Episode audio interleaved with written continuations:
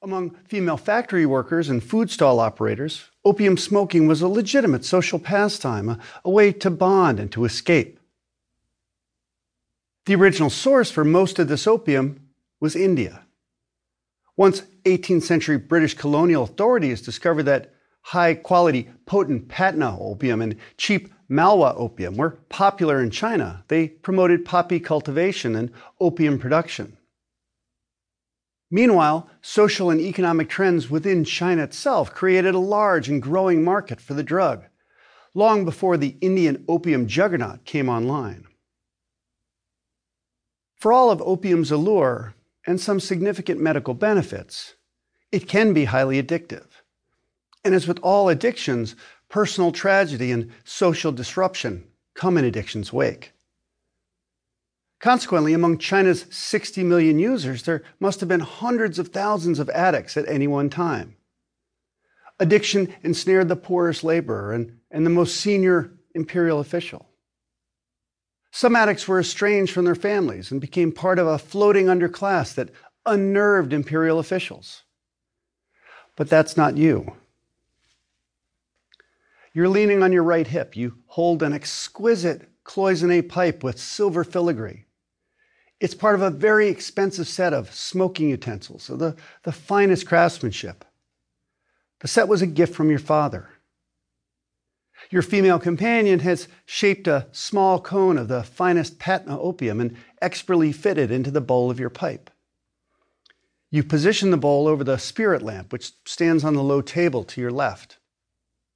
The precise amount of heat from the lamp starts to vaporize the oils in the opium.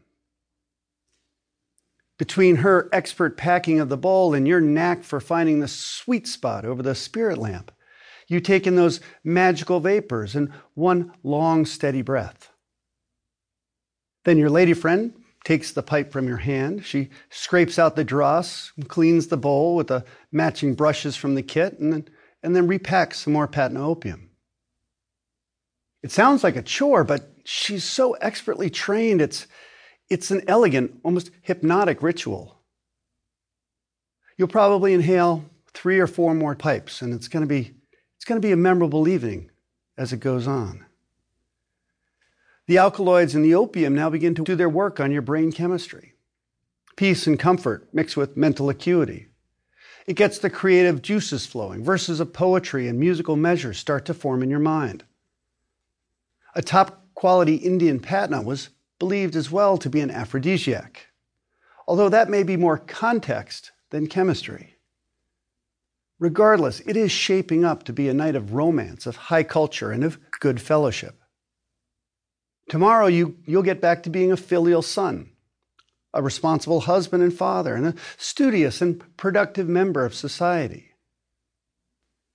Can that be right? If so, it doesn't accord with notions about opium use in imperial China that prevailed just a couple of generations ago. The prevailing view was well summarized by H. H. Kane, an American doctor and author of the book Opium Smoking in America and China. He wrote that, and I quote, opium is bound to sink morality, a fertile cause of crime, lying, insanity, debt, and suicide, a poison to hope and ambition a slanderer of family ties, a breeder of sensuality, and finally, impotence. The image of the opium sot was not the elite moderate user, but rather the lost soul in the depths of addiction, the doomed wretch who has given up everything to chase the dragon. Well, that's a problem in dealing with the history of opium in imperial China. It's a, it's a really loaded topic, and, and on many fronts, it's a loaded topic. In the 19th century, it seemed that it was more stereotypically Chinese than opium addiction.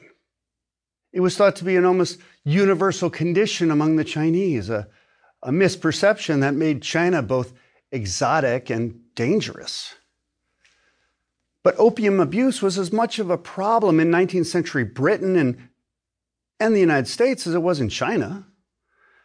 Even as the pernicious threat of opium was being conflated with the xenophobic fear of Chinese immigration, the so called yellow peril.